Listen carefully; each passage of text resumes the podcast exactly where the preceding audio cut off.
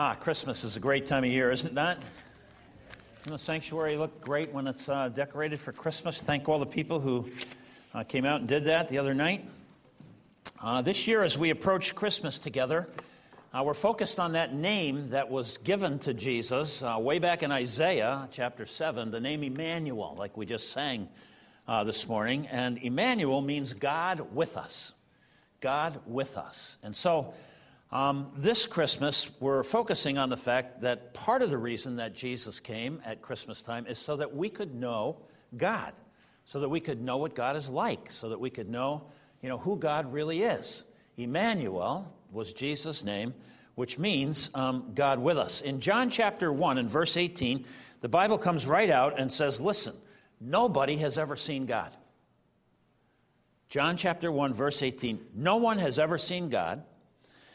The only God who is at the Father's side, he has made him known. He has made him known. Who is the God that's at the Father's side? It's Jesus, right?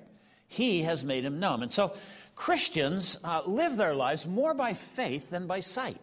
Nobody's ever seen God. But our faith in Jesus Christ opens up our understanding of who God is. Jesus is Emmanuel, he came to reveal God. And it's clear in the Bible that some claims are made about Jesus that no other religion dares to claim about anybody. Just in this name alone, in his name Emmanuel, Isaiah 7:14 was where that name begins to show up, and Matthew talks about it again in Matthew chapter 1. But um, just that name alone, Emmanuel, God with us, that name makes the claim that Jesus is God in the flesh who is with us. Just that name. Uh, assigned to him. And so the Bible goes on to make lots of claims about Jesus that, again, no other religion uh, ever uh, makes about anybody. And so last week we started off and we said, you know, the first thing that Jesus teaches us about God is that he's the God who is there. He's there. He's not distant, he's not aloof, he's not far away. He's there. He's right there. And if you weren't here last week, I'd encourage you to just pick up a CD um, he wants, not only is he there, but he wants us to know that he wants us to be close to him. That he's a personal God. He's not just there, but he desires, actually, we saw, to be our friend. And so I try to pose the question would you think of God as your best friend? Do you think of God as your best friend? You might ask the question a different way and just say, Do I have any friend who does for me what God does for me? He's my best friend. Uh, he's for me, he's not against me, and, and so on. Well, this morning, I'd like to suggest to you that Jesus, secondly, reveals to us a sovereign God or a God who is in control. A God who is in control, a sovereign God, a God who has supreme power. There is nobody above him. Uh, there, he is unequaled, he's in control, uh, he's the God of power. Psalm 115, verse 3 says this Our God is in the heavens and he does all that he pleases. Our God is in the heavens, and he does all that he pleases. Psalm 135, verse 6 Whatever the Lord pleases, he does, in heaven and on earth. Whatever the Lord pleases, he does. There's nobody who can stop him. There's nobody who's above him. There's no authority that's higher than him. There is no power greater than God's power. There is nobody and nothing there's not a power struggle going on between God and Satan, and we have to wait to see who's going to win. Uh, God has revealed his plans in the Bible. We know what's going to happen. A third of the Bible, when it was written, was prophetic, talked about future events at the time that it was written. A third of God's Word. And uh, I believe that God did that so that it could reveal for us uh, what's going to happen before it happens, that we might put our confidence in God's Word, that we might have complete confidence in what God says, and that He is able, He is powerful enough to be able to do what His Word says. I think that sometimes when we watch the news and we think about our world, if you think about the ISIS crisis or the uh, Islamic State crisis that's going on, you know, in Syria and then over in that part of the world, and you think about the beheadings, you think about the killings, you think about the massive numbers of refugees uh, who are being displaced by all of this, and you think, it seems like things are out of control. Then you think about our own country and you think about uh, the riots, you think about the killings uh, that have gone on recently. You think about the shootings, you think about Sandy Hook right up the street from us. You say, man, it sure seems like things are out of control. Then maybe you think about your own family and you think, oh my goodness, things are out of control, right? And, and then you think about your own life and you say, you know, there's so much chaos and so much confusion and so much complexity uh, that we wonder sometimes, you know, is anybody really in control? And I'm here to tell you this morning that Jesus reveals a God who is in control. The, um, what happens is that when we feel like things are out of control, it leads to fear, right? And um, fear, you know, the, the single most repeated command in the Bible is fear not. fear not. Fear is never your friend. Fear is never your friend. Fear not is what God says. I'm in control. I'm in control. Fear not. And add to that the notion that a lot of people have that, you know, whatever happens in my life is the uh, fault of somebody else or circumstances that have come my way. It's beyond my control. I can't do anything about it. And the conclusion is, you know, I'm powerless. Poor me.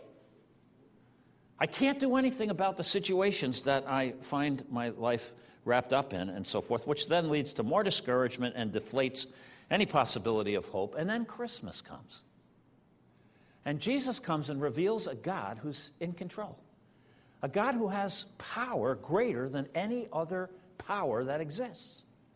And he comes for you and me. And so I wonder sometimes, you know, how does this power connect to us?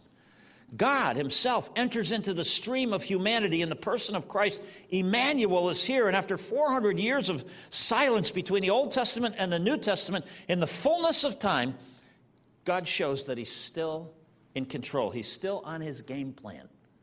He's still doing what He said He would do back in Genesis chapter 3 when He said He was going to send somebody. And it's not so much, all of a sudden, we realize it's not so much what happens to us in life that matters as what happens in us, as where we put our faith and where we put our confidence and who we know and, and so on. And God offers us this new life in Jesus. And so instead of feeling powerless, God offers us a life that's plugged into Himself, a life that's attached, a life that's connected um, to Him, a life that's yoked to the person of Jesus, as we spoke about last week. And the Apostle Paul uh, writes to young Timothy about this life that God has offered us. And in First, 2 Timothy chapter 1, verses 6 and 7, we read these words. Paul says, You know, for this reason I remind you, young Timothy, to fan into a flame the gift of God which is in you through the laying out of my hands. For God gave us a spirit not of fear but of power and of love and of self control. What kind of spirit does God put in us? Not a spirit of fear, but a spirit of power and of love and of self control, you know. And so, this spirit that comes from God, lots of times, you know, I think life is tough and we feel pretty powerless in, face, in the face of our problems. And we know that God has power, you know, that he's displayed in creation. We all say, oh, yeah, God's power, you know, created everything. And, and we know that, um, you know, God's power is uh, expressed in nature. We see these programs and we, we're fascinated by the power of God. And we know that God's power worked salvation 2,000 years ago on the cross for us. And, and we're hoping that God's power shows up after we die to bring us back, like He brought Jesus back, uh, so that we can live on the other side of this life and, and so on and so forth. But where is God's power when it comes to my everyday living? Where is God's power to say no to sin? Where is God's power to say yes to the opportunities that God puts in front of me to uh, be involved in building the kingdom of God? Uh, where is God's power to control my anger? Where is God's power when it comes to overcoming anxiety? Where's God's power? How does God's power show up when it comes to, you know, the ability to make wise decisions? Where's God's power when I need to control my tongue or uh, find a spouse or look for a job or solve a financial issue or uh, forgive an offense? Where is the power of God? And how does the power of God show up in our life? God's power is limitless, and God wants to share his power with us. And he has plenty to spare, right? Um, haven't you ever prayed and asked God, you know, to do something and then sense the Holy Spirit saying right back to you, you do it. Go for it. I'll empower you. I'll give you the words to say. I'll give you the courage you need. I'll give you the uh, strength to go first and initiate the conversation. You go do that. You know, and we're like, wait a minute, I just asked you to do that. That's a trick. What are you doing? Turn it right around on me. God's like, I'll empower you. I want to do it as much as you do. I'm going to do it through you, you know? Um, and uh, that happens a lot, right? And, and I'll give you the power that you need. Uh, for God has uh, given us a spirit, not of fear, but of power and of love and of self control or discipline, as some translations have it. Uh, once God's Spirit gets into us, you know, God's power is more available to us than ever before. Uh, when Paul wrote to the Ephesian church in the first chapter of Ephesians, he said, You know, I'm praying for you, people, that the eyes of your heart would be enlightened so that you could know what is the hope to which God has called you, what are the riches of his glorious inheritance in the saints, and what is the immeasurable greatness of his power toward us. How great is the power of God toward us? And look, I'll tell you how great it is. According to the working of his great might that he worked in Christ when he raised him from the dead and seated him at the right hand in heavenly places, far above all rule, all authority, all power, all dominion, and every name that is named, not only in this age, but in the age to come, and so on and so forth. The power that God wants to grant to us is the same power that brought Jesus back from the dead. If you go on to read in the book of Hebrews, even uh, Hebrews said, you know, some people are held by the fear of death their whole life. And, uh, but God came in the person of Christ to set us free from that fear, even of death, our last enemy, so that we can face it face to face and not be intimidated and not fear, but have confidence in the promises of God. And so, you know, uh, if you think that you have it tough, and you think, oh my goodness, my problems are so big that even God can't help me. Um, Jeremiah, I want to give an illustration of this like we talked last week, but this week, Jeremiah, he just, uh, I don't, I don't, every time I have a bad day, not every time, but often when I have a bad day, I'll turn to Jeremiah because I feel like I've never had as bad a day as Jeremiah had. And it's an encouragement to me. And poor Jeremiah here, I mean, in Jeremiah chapter 1, we read these words Jeremiah was chosen for this horrible job by God before he was even born. I mean, he didn't even have a choice. And his job was to go around to the Jewish people and tell them how angry God was at them for the, what, what they were doing, and how the, if they didn't repent, God was going to judge them, and they're going to go into captivity, and they're going to be obliterated by Babylon, and so forth. And so, you know, it says in verse 4 Now the word of the Lord came to me, saying, Look, before I formed you in the womb, I knew you. That's really a cool thought, isn't it? Last week we are in the 139th Psalm, which talks about the same kind of thing that uh, God forms us in the womb. I mean, He's more involved in our life than we think. And so here, uh, old Jeremiah, he's like, you know, God says, Before I formed you in the womb, I knew you. And before you were born, I consecrated you. Like I had a job for you, right? And uh, I appointed you a prophet to the nations. And then I said, Ah, Lord God, behold, you know, I don't know how to speak. I'm only a kid. Don't ever say that, kids. Nehemiah said the same thing, and, and uh, look what God says. Don't say I'm only a youth. Don't say I'm just a kid. Uh, For to all to whom I send you, you shall go, and whatever I command you, you shall speak. Don't be afraid of them. I am with you to deliver you. And old Jeremiah's like, you know, all right. So he goes off and he starts, you know, doing, saying what God has him to say. And and eventually get to chapter 20, Jeremiah chapter 20. And Jeremiah's had enough. Jeremiah's older now, and uh, he's done what God's asked him to do, but he's really, he, he's like, you know, not having a good life. And uh, he wakes up one day, and uh, look what he says. He says to the Lord in verse 7 of Jeremiah chapter 20, Oh Lord, you deceived me. You tricked me. you told me this was going to be good, and I was going to serve you, and you're going to deliver me, but man, I'm taking some big shots. I'm taking some major hits here. I really have major problems, you know. Oh Lord, you deceived me and I was deceived. You're stronger than I am and you have prevailed and I've become a laughing stock all day long. Everybody mocks me. I hate being Jeremiah. I really don't like being Jeremiah anymore, you know. I mean, just think about this. He's been doing this for years, and he's tired of it. He's just tired of it, right? And so everybody's laughing at him, everybody mocks him. He says, For whenever I speak, I cry out, I shout violence and destruction, for the word of the Lord has become for me a reproach and derision all day long. It really stinks to have to stand up and, and say what you want me to say. And I would say that any of us, if we want to have a little experience like Jeremiah, just go around and talk about the real meaning of Christmas for the next couple of weeks.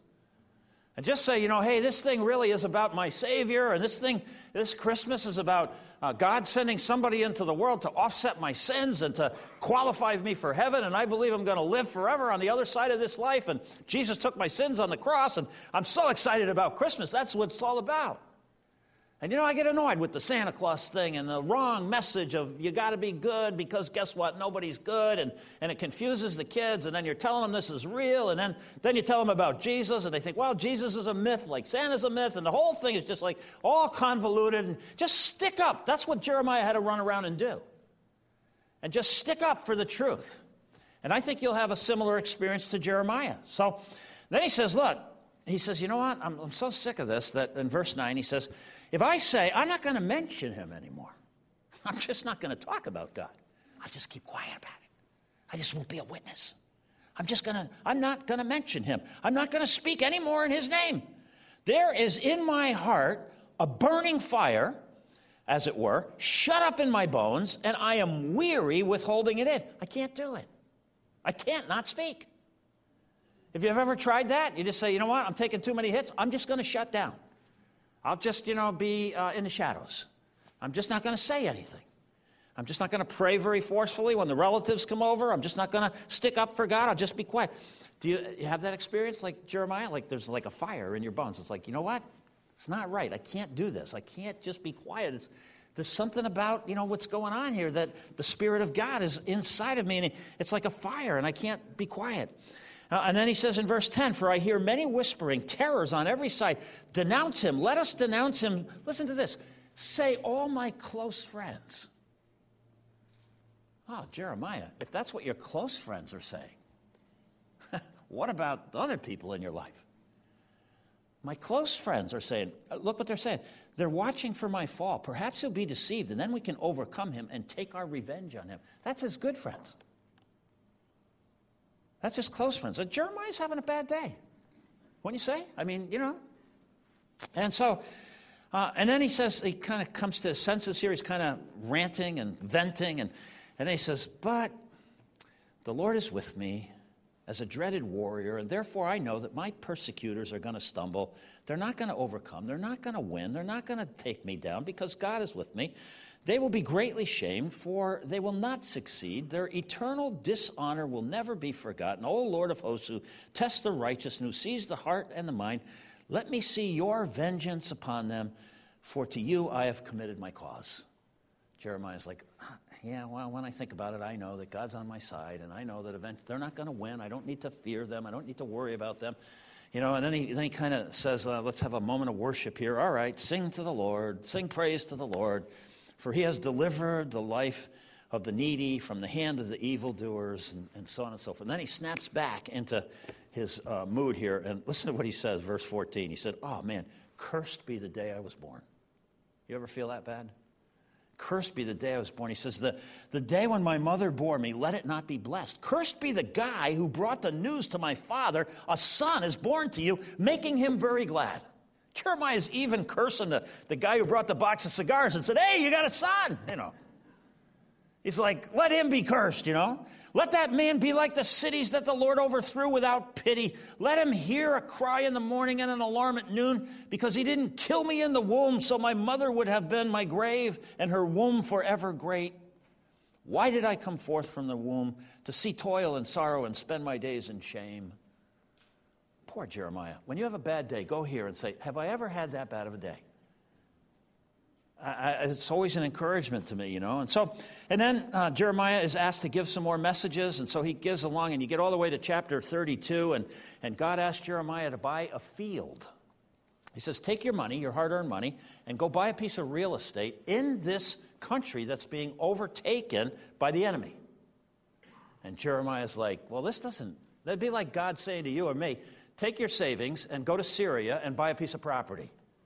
When you know the value is just going to go down, right? I mean, you just know the whole thing is falling apart. And so, and, and that's what God asked Jeremiah to do. And so he goes and he does it.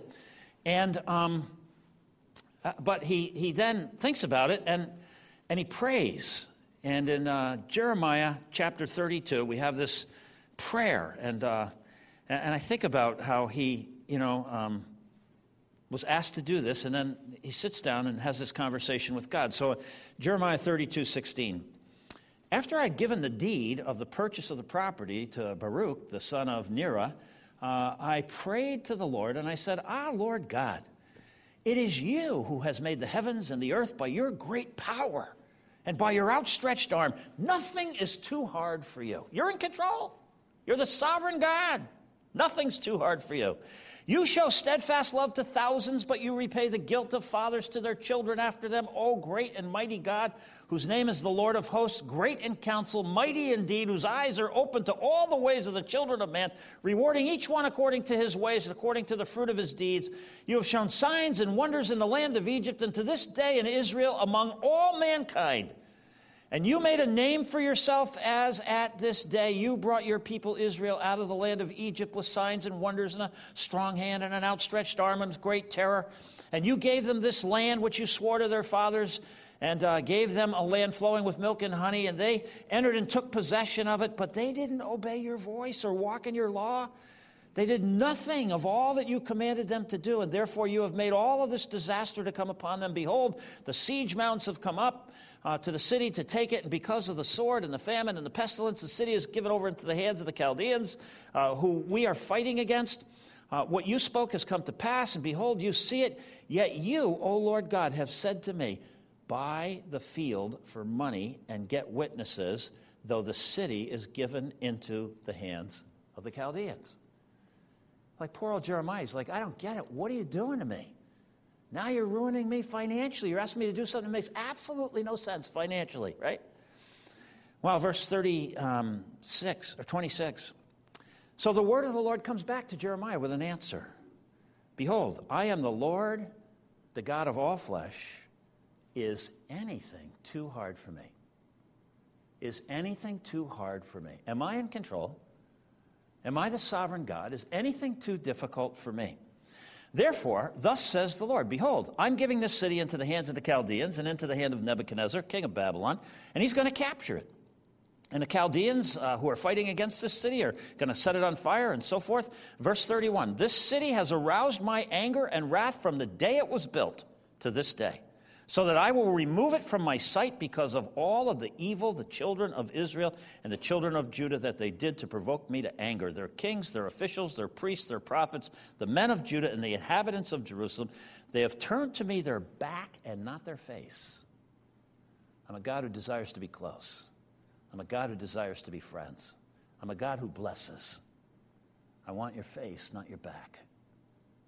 I want to have a relationship with you. God is saying. I chose Israel to be my people and so forth. And though I have, listen to this, and though I have taught them persistently, they have not listened to receive instruction. Although I, God, myself, have taught them persistently, they refused to listen. They set up their abominations in the house that's called by my name to defile it. They built the high places of Baal in the valley of the son of Hinnom to offer up their sons and daughters to Moloch, though I did not command them, nor did it ever even enter my mind that they should do this abomination to cause Judah to sin. Now, therefore, thus says the Lord, the God of Israel Concerning this city of which you say it is given into the hand of the king of Babylon by sword, by famine, by pestilence, behold, I will gather them from all the countries to which I drove them in my anger and my wrath, and in great indignation I will bring them back to this place, and I will make them to dwell in safety. And they shall be my people, and I will be their God. I will give them one heart, one way, that they may fear me forever for their own good and for the good of their children after them. I will make them with an ever, I will make with them an everlasting covenant that I will not turn away from doing good to them, and I will put the fear of me in their hearts that they may not turn from me. I will rejoice in doing them good, and I will plant them in this land in faithfulness with all my heart and with all my soul. Ha. There's God saying, Look, Jeremiah, you buy that piece of property because there is a day coming in the future when I get past all of this anger and scattering and so forth, that I'm going to bring my people back. And I would suggest to you that 1948 was the beginning of the fulfillment of this prophecy. In 1948, when Israel was reconstituted as a state and the, the Jewish people began to come back to Israel in 1948, if you think about that, um, Never in the history of the world has there been a nation that's been so destroyed, its people so shattered, the Jewish people so decimated by the Holocaust and so forth, uh, and then been reconstituted like Israel is today, like we have seen in our lifetime. Never has that. It's unprecedented. In fact, I, I have a map that I've uh, scotch taped into the back of my Bible uh, that just shows, I don't know if you can see it, but um, the little black dot here is Israel, and all the white are all the nations who've sworn to push Israel off the map and haven't been able to do it since 1948. You think about all the wars that have been fought and so on and so forth. Why? Why is that? It just seems so uh, illogical. I say it's because God made a promise to these people, and He's fulfilling that promise in our day. If you don't trust the Word of God, you don't believe that God's Word is trustworthy, that God has power, uh, and that's bigger than whatever your problems happen to be, study the history of Israel in relationship to Scripture, and you'll see the strength and the power of God, all the wars that they've won that they shouldn't have won, and so forth. If you doubt the power of God to be able to do what He promises, the history of Israel is a great contemporary example. It's a miracle. A miracle, a modern day miracle of our God that we've come here to worship. God has limitless power, and He wants to share it with you. Uh, one other passage of Scripture. Um, that I would just uh, call to your attention. I think it's a passage of scripture you're probably very familiar with Isaiah chapter 40. Here's what the prophet Isaiah said God gives power to the faint. God wants to share his power. God gives power to the faint, and to, or we would say to the humble. God gives power to the humble. And um, to him who has no might, he increases strength. Even youths shall faint and be weary, and young men shall fall exhausted. But they who wait for the Lord shall renew their strength. They shall mount up with wings like eagles. They shall run and not be weary. They shall walk and not faint. God wants to share the power that He has. Uh, last week we looked at Jesus in Matthew chapter 11, where He says, Come unto me and yoke yourself to me. Everybody who's burdened and everybody who's weary, everybody who feels powerless Come to me, yoke yourself up to me, and I will share my strength and I will share my power, and, so on and so forth. And so uh, God is like, hey, I've got power to spare. And so my question is, you know, why are there so many wimpy Christians? Why are there so many Christians who say, oh, I wish I would be a better Christian, but I just don't have the power? Oh, I wish I'd be more forgiving. I wish I'd be more loving. I wish I'd be wiser. I wish I would be more instructed in God's ways and God's word and so on. And I wish this and I wish, oh, I wish I was a better Christian, but I, I don't have the power to change anything. And I try and I just stay the same. I give it a shot. I take a shot at it. And, uh, you know, I, I just I stay the same. I wish I was a, a better Christian. And here's Jesus and Isaiah saying, look, plug into God. God has power to spare. And He will give you the power to make those changes. Uh, I learned a new song recently, and I told you I've been singing in the morning a little bit before the rest of my family wakes up and shuts me down.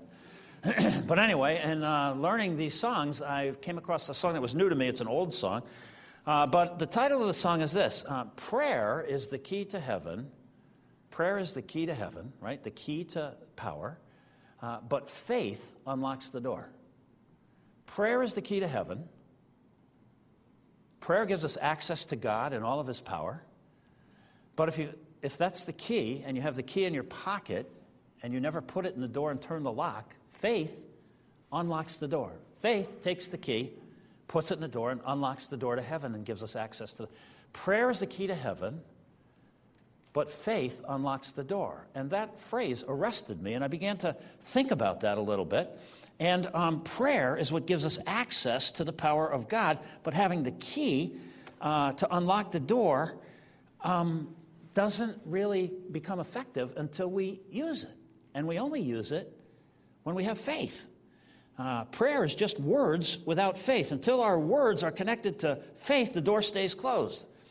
And I want to suggest to you that faith is acting on what we believe. Faith is acting on what we believe and counting on the power of God to show up.